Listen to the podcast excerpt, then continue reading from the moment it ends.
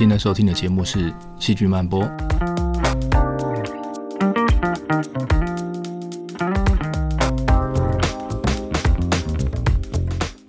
欢迎来到《细菌漫播》，这是一个细菌人讲细菌八卦的地方。我是陈俊尧，很高兴在这里为你服务。今天我们来看看细菌跟睡眠之间的关系。所有的生物都会睡觉吗？细菌到底会不会睡觉呢？睡觉让我们晚上不想做白天该做的事。对细菌来说，它们也需要区分白天跟晚上的工作吗？细菌的族群里面都有一些睡美人，它的任务是在别人工作的时候睡觉。为什么会有这种奇怪的工作项目呢？希望你会喜欢今天的节目。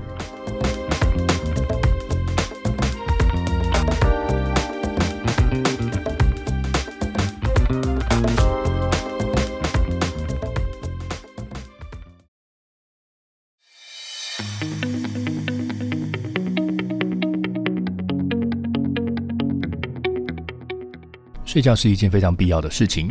我想，大部分的人每天早上都要努力挣扎一下，才能让自己顺利的离开床。好像你永远都睡不饱的样子。睡眠对人类跟哺乳类来说都非常的重要。在生理上有很多的研究都证明了，睡眠不足会影响到你的注意力，会影响到身体的健康，会影响到你的身体维持恒定的能力，还有好多好多其他的坏处。不过你不需要做研究，自己也会有感觉。如果你前一天没有睡好的话，那今天一整天可能都没有精神。所以对人类跟哺乳来说，睡眠是很重要的。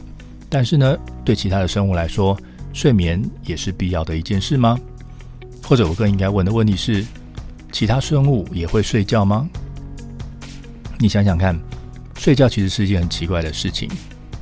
对一只动物来说，睡觉的时间它不能拿来觅食，不能拿来做其他的事情，而且在这段时间里面，它又有被攻击的危险。所以，一只动物为什么要把身体设定成有一段很长的时间会失去知觉？而不是二十四小时都能够维持清醒工作呢？这种半天开机、半天关机的生活方式，真的有那么大的好处吗？如果说睡觉这件事情真的有绝对的必要，那我们应该要能够在所有的生物都能找到睡眠的现象。那就先来讲讲脊椎动物好了。脊椎动物包括了人、哺乳类了哈，呃，以及鸟类、爬虫类、两生类。还有在演化上最早出现的鱼类，你的过去的印象里面应该有看过鸟，哦，它会闭着眼睛不动，那这种时候呢，大概就是在睡了。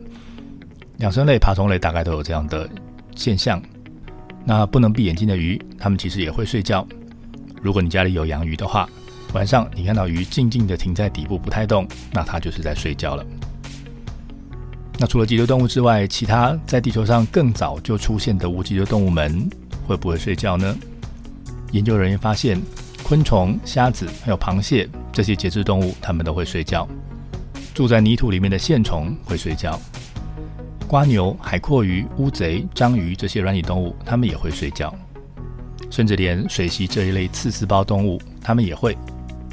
那如果我们要再往更简单的生物形式找下去，那单细胞的细菌会不会睡觉呢？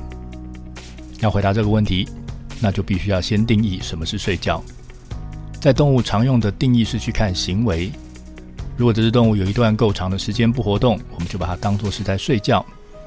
那如果你同时可以在这只动物身上测脑电波，那这可能就是一个更客观的标准。很不幸的，这两项特性在细菌上都不适用，所以我们用来定义细菌到底是不是在睡觉的标准就要改变了。睡觉还有另外一个特性，那就是。很多动物是晚上睡觉，白天活动；有些动物呢，则是反过来。但是在活动上，总有一个白天晚上的区别。我们在白天活动，整个人维持在活力满满的状态。那到了晚上呢，我们就准备要休息，在睡觉的时候修复自己。所以你看得出来，我们的活力在白天晚上之间做了区隔，而且以二十四小时为一个单元来循环。从这一点来看。细菌会不会有这样子的根据二十四小时来做的周期变化呢？你大概很难找到一个跟我们一样白天要上班、上学、工作的细菌，但是自然界里面会有跟植物一样要在白天靠太阳生活的细菌。这些细菌在太阳升起之后就要准备行光合作用，所以它得启动这些相关的基因。那到了晚上呢，它要把这些基因关掉。行光合作用的时候就会产生养分，那处理养分的基因也应该要跟着阳光的周期来进行调整。所以你知道这些需要靠阳光来生活的细菌，它们在白天晚上要做的事情不一样，所以启动的基因也不一样。那其他不用靠太阳来生活的细菌，需不需要配合日夜周期来生活呢？有些细菌也还是有这样的需求的，比如说靠植物生活的细菌。如果植物是跟着太阳有了生理上的变化，那细菌最好也就跟着它的宿主来做改变。动物体内的细菌呢，也是一样，只是到目前为止，细菌里只有这群能够行光合作用的蓝绿菌有被好好的研究过，知道它们在白天跟晚上的代谢样貌是不一样的。而对于其他的细菌，详细的机制就有待后人再来做研究了。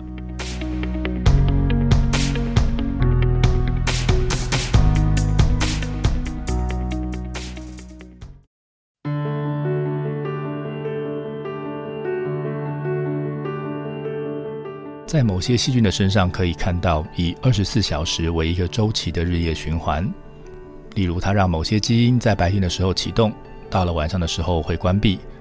这样一来就可以让细菌在白天跟晚上各自执行不一样的生理反应。像蓝绿菌这一类需要利用阳光来得到养分的细菌，就很需要有这样子的调控。生物要活着，需要补充碳和氮。很多蓝绿菌同时需要从环境里面拿到碳跟拿到氮，所以在白天的时候，它们需要启动固碳的基因，也就是光合作用相关的基因，来把二氧化碳转换成糖。但是对于固氮这件事情呢，老天爷开了一个玩笑，固氮用的酵素很怕氧气，但是在白天，这个细胞如果在行光合作用，就一定会产生氧气。所以这些蓝绿菌只能趁着晚上细胞里面氧气比较少的状况下，才能够进行固氮反应。所以变成他们在白天固碳，在晚上固氮，这两件事情就分开来做。不过呢，这样总是把事情都做到了，细菌还是可以从空气里面凭空变出他们自己需要的养分。所以你应该很理所当然的就认为，细菌应该是利用有没有阳光来控制自己的基因到底要不要表现的吧？不过，科学家的研究发现，这个很符合直觉的猜测，其实是错的。目前相关的研究都是在蓝绿菌上面做的，用的都是 s y n e c o c c u s 这一个属的细菌。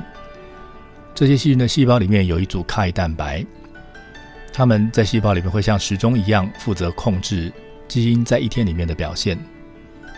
Ki 蛋白包括了 K A、K B、K C。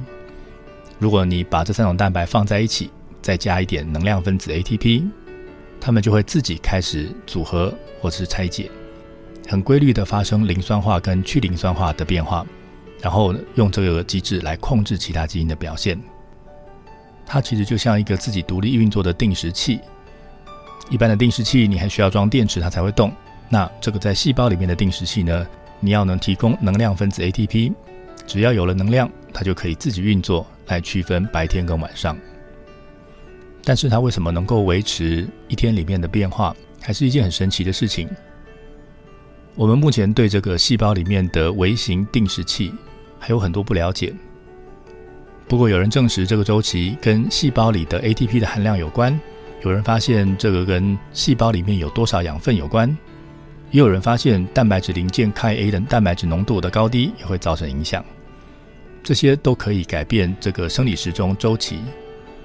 不过，你有没有注意到，刚才讲到的这些都跟光线无关，所以这个时钟并不是直接受到光照来控制的。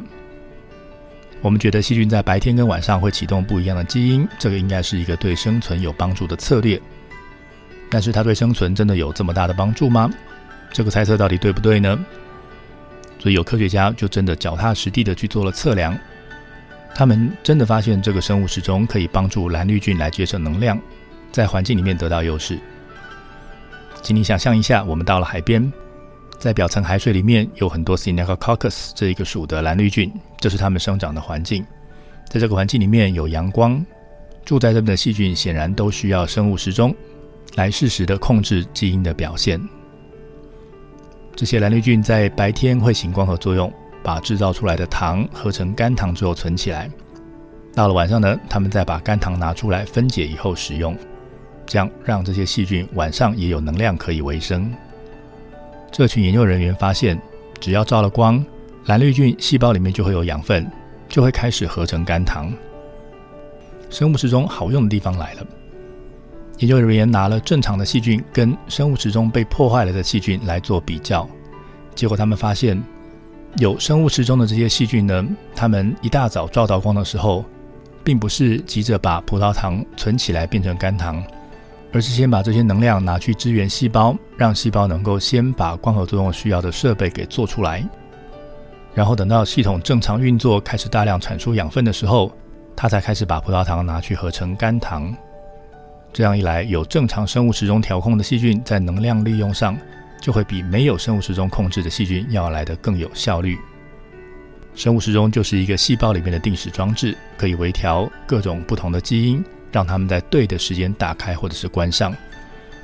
学术界目前认为，其他不会行光合作用的细菌可能也有类似的机制。不过，目前我们知道的机制都还是来自蓝绿菌，其他细菌是怎么做调控的呢？目前我们还不太清楚。以上资讯来自 Science 二零二一年的研究报告，以及 ISME Journal 二零二零年的报告。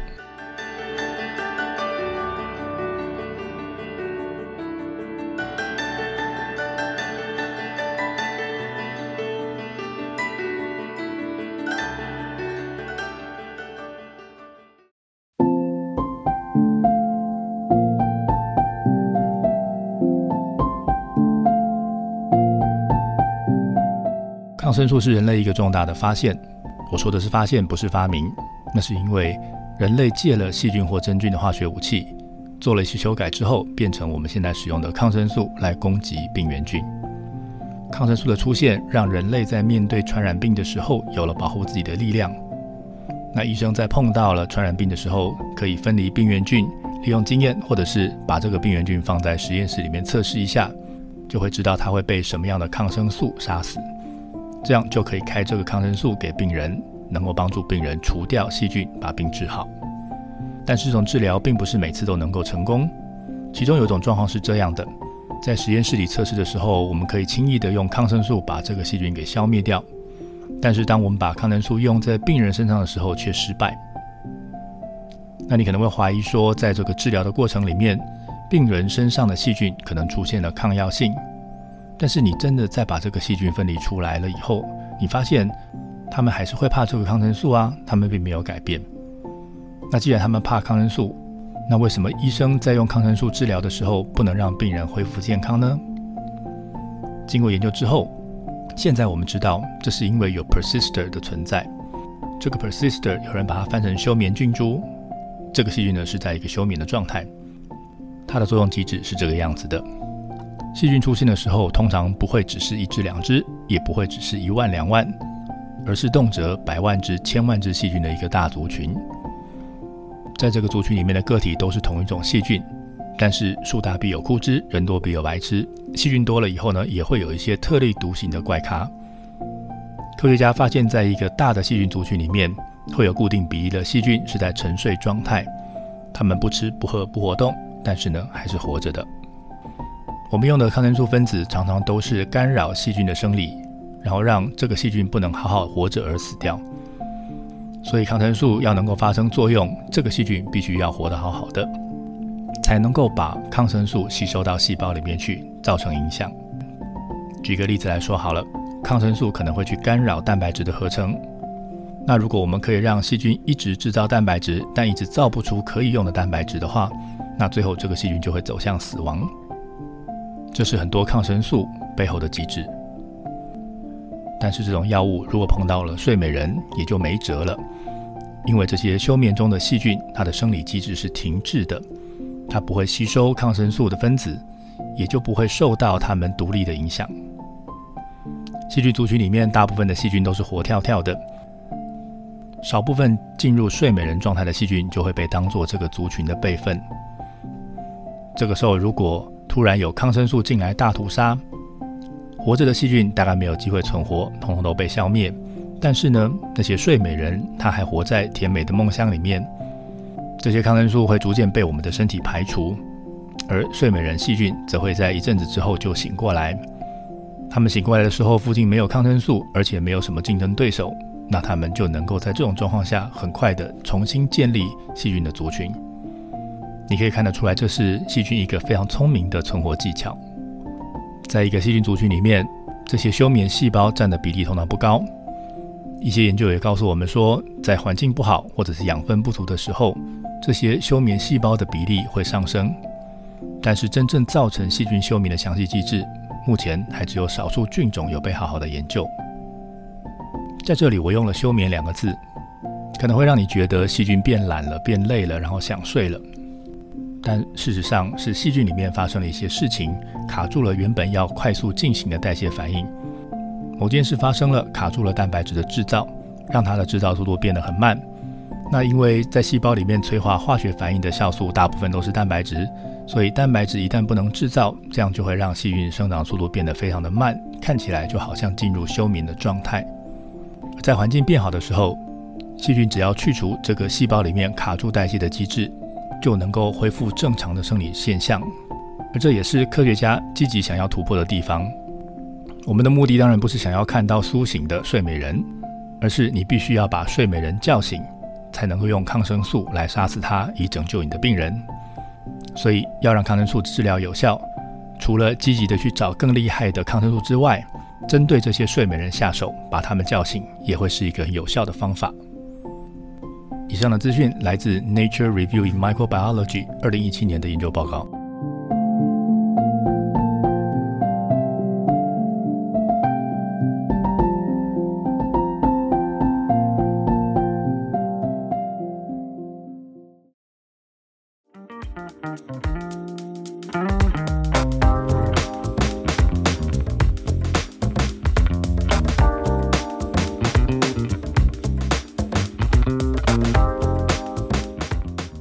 节目要结束了，我们今天聊了细菌，虽然比其他的生物简单的多，但是呢，也会出现类似睡觉的行为。在需要行光合作用的细菌里面，有个生物时钟会在白天晚上启动不一样的基因。族群里休眠的睡美人其实是备用细胞，万一整个族群都被灭了，他们要负责在未来醒过来复兴整个种族。谢谢您的收听，希望你喜欢今天准备的故事。欢迎追踪我在 Facebook 跟 Instagram 上面的细菌漫播粉丝专业。也欢迎你告诉我，想知道什么样的细菌是。我是陈君瑶，我们下次再会。